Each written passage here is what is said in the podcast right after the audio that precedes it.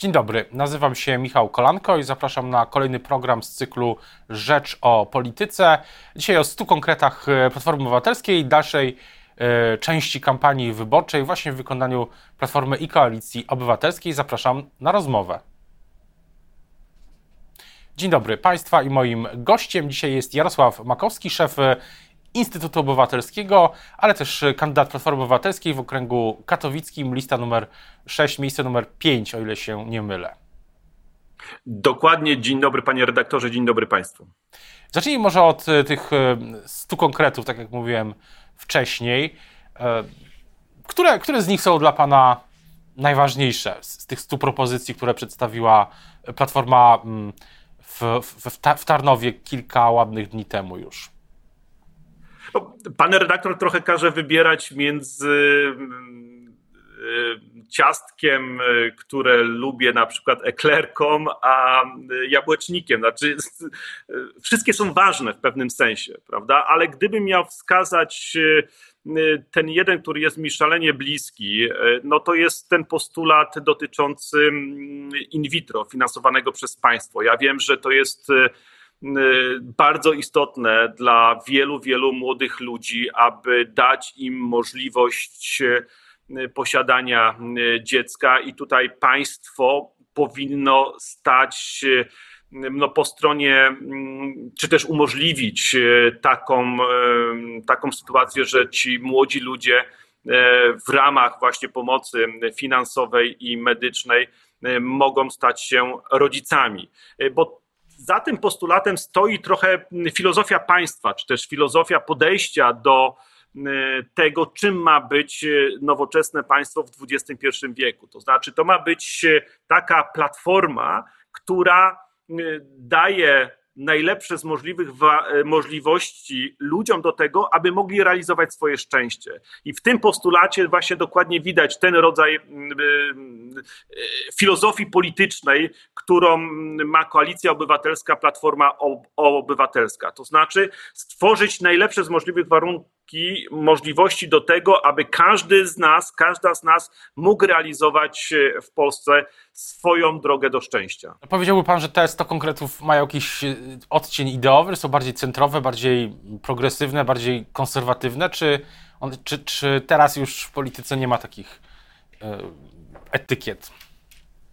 Oczywiście one cały czas, te etykiety, o których pan redaktor mówi, mają znaczenie w sensie porządkowania sceny politycznej. Natomiast te 100 konkretów, one są wynikiem rozmowy, są wynikiem diagnozy i są wynikiem palących spraw, które Polacy uważają za istotne. W tym sensie jest to w pewnym sensie przywrócenie tego, co z punktu widzenia codziennego życia, codziennej praktyki, przedsiębiorcy, mamy, nauczyciela, pielęgniarki, lekarza jest kluczowe, prawda? Więc jest to paleta postulatów, paleta konkretów, która przywraca to, co w naszym odczuciu po prostu Prawo i Sprawiedliwość zepsuło, albo co Polacy uznali, że nie funkcjonuje, nie działa i dlatego właśnie przedstawiamy te 100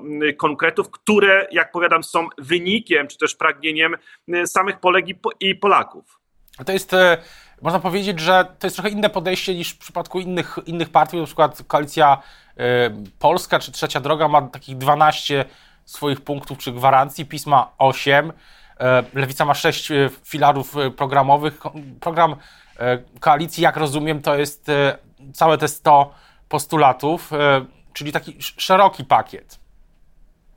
To jest szeroki pakiet, ale pakiet, który, powtórzę, jest wynikiem tych palących spraw. To znaczy my nie wzięliśmy sobie tych postulatów, konkretów, siedząc przy zielonym biurku, prawda, w gabinecie. One są wynikiem tego, co dziś doskwiera polskim obywatelom, co doskwiera przedsiębiorcom, co doskwiera nauczycielom, co doskwiera aktywistom, co doskwiera rodzinom.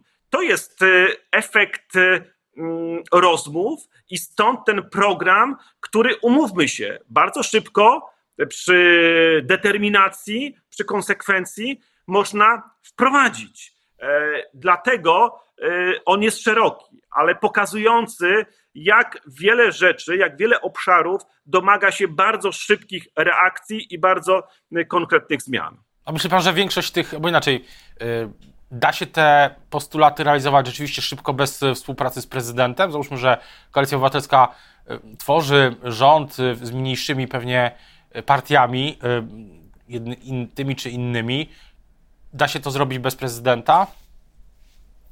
No, oczywiście to jest decyzja prezydenta, ale nie wyobrażam sobie, że prezydent, który cały czas podkreśla, że chce realizować wolę Polek i Polaków, będzie blokował zmiany, które są efektem właśnie woli narodu, woli suwerena, jakby powiedział pan prezydent, czy też bliska mu opcja polityczna. Więc myślę, że ochota na współpracę panu prezydentowi jednak się wzmocni, jeżeli powstanie nowy rząd. Nie sądzę, aby pan prezydent Duda chciał przechodzić do historii jako ten, który blokuje wszystkie zmiany, które służą albo podnoszeniu jakości życia, albo ułatwieniu prowadzenia działalności gospodarczej, albo ochronie polskich lasów.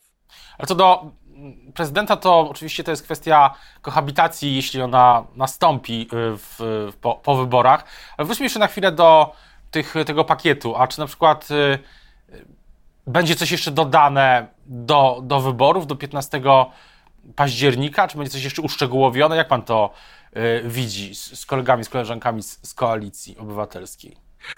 Panie redaktorze, w zasadzie potrzebujemy tylko 101 punktu, a mianowicie odsunięcia 15 października władzy PiS od rządzenia Polską i to jest ten punkt, który mam nadzieję, że zostanie dodany właśnie 15 października, znaczy wygranie wyborów. Co do tych konkretów, to jeszcze jest jeden był, czy bardziej jest, może był, czy jest to bez, taki jeden zarzut, że one zostały przedstawione zbyt późno w kampanii, że powinny były być przedstawione, no nie wiem, na przykład wiosną tego roku albo wręcz pod koniec ubiegłego.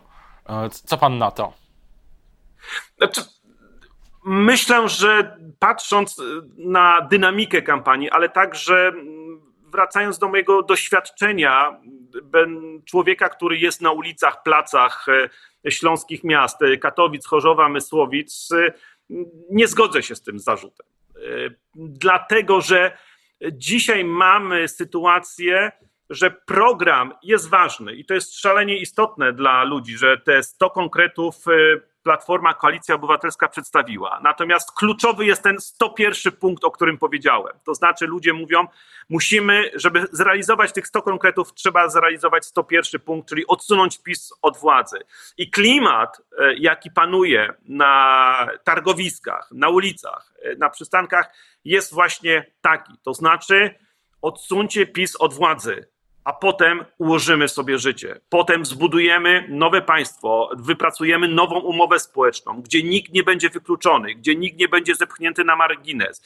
Wyciągniemy rękę do tych, którzy mają inne poglądy, bardziej konserwatywne, bo nie możemy żyć kolejnych lat w Polsce w takiej zimnej wojnie polsko-polskiej. To znaczy, żeby państwo się rozwijało, żeby te miliardy euro w ramach KPO skutecznie pracowały w polskiej gospodarce, w polskich przedsiębiorcach, musimy mieć nową umowę społeczną. Ta nowa umowa społeczna będzie polegać na tym, że będzie zbudowana na zupełnie innych wartościach, na dialogu, na współpracy, na szacunku, na godności. I to jest istota tych wyborów. A na ile kompatybilny ten program, który przedstawiła Platforma, jest z programami innych partii? Czy pan sobie to już z kolegami, koleżankami, czy na własną rękę analizował? Bo na przykład w kwestiach mieszkaniowych wszyscy zgadzają się, że to są ważne sprawy, ale podejścia są różne. Ale panie redaktorze, znaczy ja mam wrażenie, że ważne jest to, że każda z partii opozycyjnych dziś mówi, że mieszkania są problemem. Ich brak jest problemem. Tak, znaczy ich brak jest problemem. I wydaje mi się, że bardzo szybko w ramach tych postulatów, które dziś ma każda osobno z partii opozycyjnych, ustalimy wspólne minimum, żeby zacząć budować dużo, tanio i żeby te mieszkania były dostępne. Ja na przykład cały czas postuluję, i to jest wynik moich rozmów z ludźmi, którzy zajmują się kwestią mieszkaniową. My potrzebujemy tutaj współpracy trzech czynników. Po pierwsze samorządu i funduszu, który by, rządu, który by wspierał budownictwo mieszkaniowe. Po drugie potrzebujemy samorządu, bo te mieszkania mają powstawać w samorządach. I po trzecie potrzebujemy współpracy przedsiębiorców, prawda? W ramach tej triady, tych trzech partnerów jesteśmy w stanie bardzo szybko, i to jest w programie z każdej partii opozycyjnej, właśnie ustalić to podstawowe minimum, które doprowadzi nas do sytuacji, że mieszkanie w Polsce nie będzie nierealnym marzeniem, ale będzie rzeczywistością dostępną dla szczególnie młodego pokolenia, które właśnie poprzez to, że brakuje tych mieszkań na ich kieszeń i na ich możliwości, stanowi czasami przeszkodę w samorealizacji, w rozwoju, w edukacji. Ostatnio, nie wiem, czy pan redaktor widział dane o studentach, że czasami wielu studentów rezygnuje ze studiów, ponieważ nie stać ich właśnie na mieszkanie, czy też na życie w tak zwanych metropoliach. To się absolutnie musi zmienić, ponieważ jest to element wyrównywania szans właśnie dla młodego pokolenia. A czy Platforma, bo ta kampania powoli zbliża się ku końcowi, oczywiście nie znamy jeszcze zakończenia, finału tego sezonu politycznego, ale czy Platforma pana zdaniem znalazła i czy przez test konkretów, nie wiem, czy przez propozycję personalną, wiarygodną ofertę dla wyborców spoza metropolii, jak to pan ujął, czy to się udaje lub udało, bo wydaje się, że niezależnie od tego, co pokażą wyniki, no to eksperci, analitycy, dziennikarze wskazywali, że to może być klucz do wyborów. To też jest sfera, w której PiS jest cały czas mocny. Absolutnie. Platforma ma taką ofertę.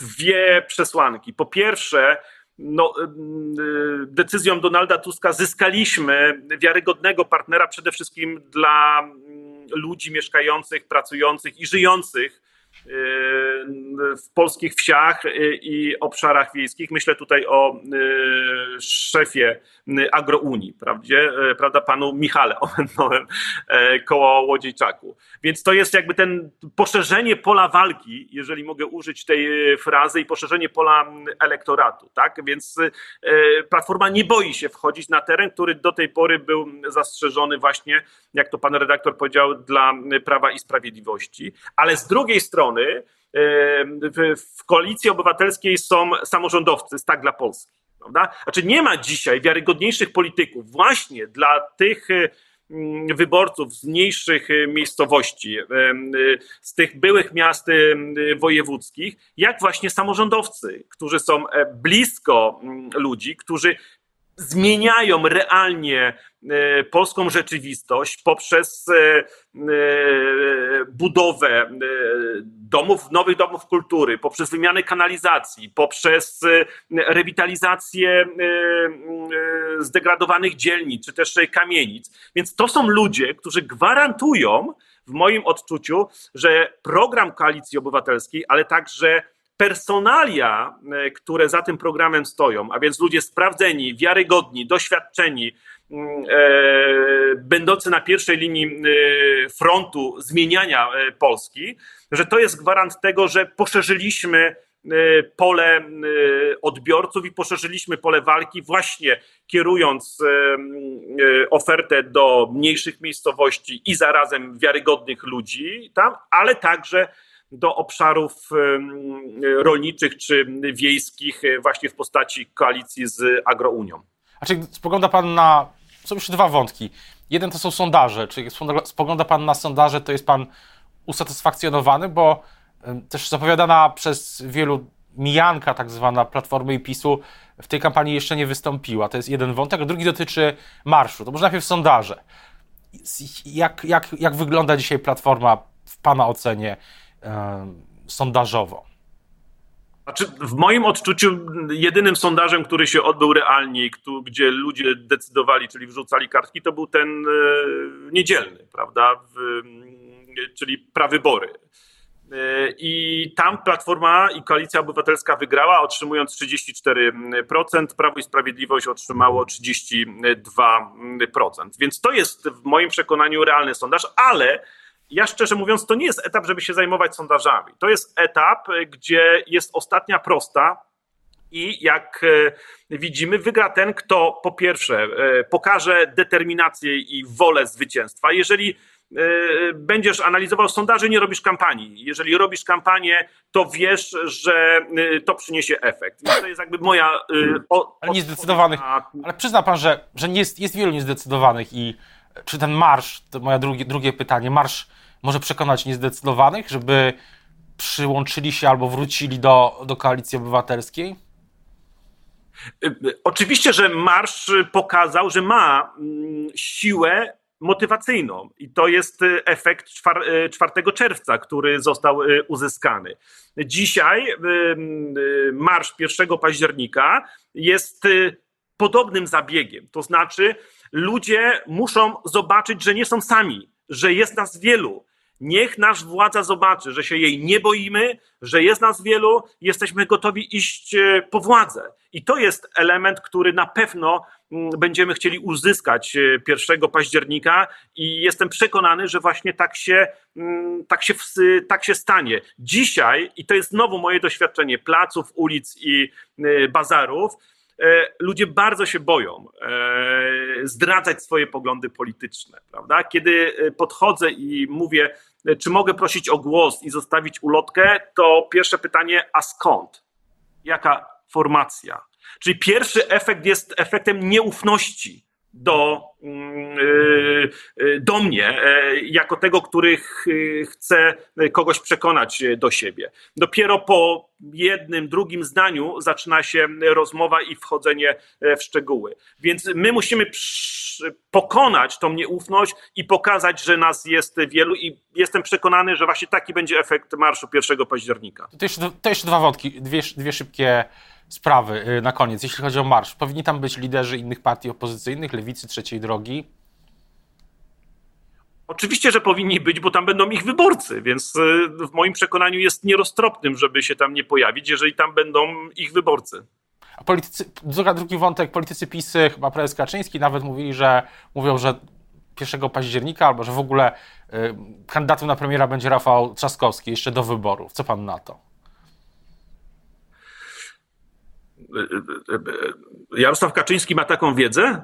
Tak, no tak sugeruje, mówi, że będzie podmianka i tak dalej. Nie, szczerze mówiąc, panie redaktorze, nie mam pojęcia. Rzeczywiście jestem mocno zaangażowany w swoją kampanię, ale wydaje mi się, że to są jednak próby skłócenia, czy też włożenia kija w mrowisko przez pana prezesa Kaczyńskiego. O tym, jak będzie przebiegała dalsza część kampanii, oczywiście o marszu 1 października, który już za kilka dni będziemy o tym rozmawiać. Teraz bardzo już dziękuję za rozmowę państwa i moim gościem. Dzisiaj był Jarosław Makowski, kandydat Koalicji Obywatelskiej w Katowicach na liście numer 6, numer 5 i szef Instytutu Obywatelskiego. Lista numer 6, miejsce numer 5. I oczywiście też szef Instytutu Obywatelskiego. Dziękuję bardzo. Dziękuję, wszystkiego dobrego.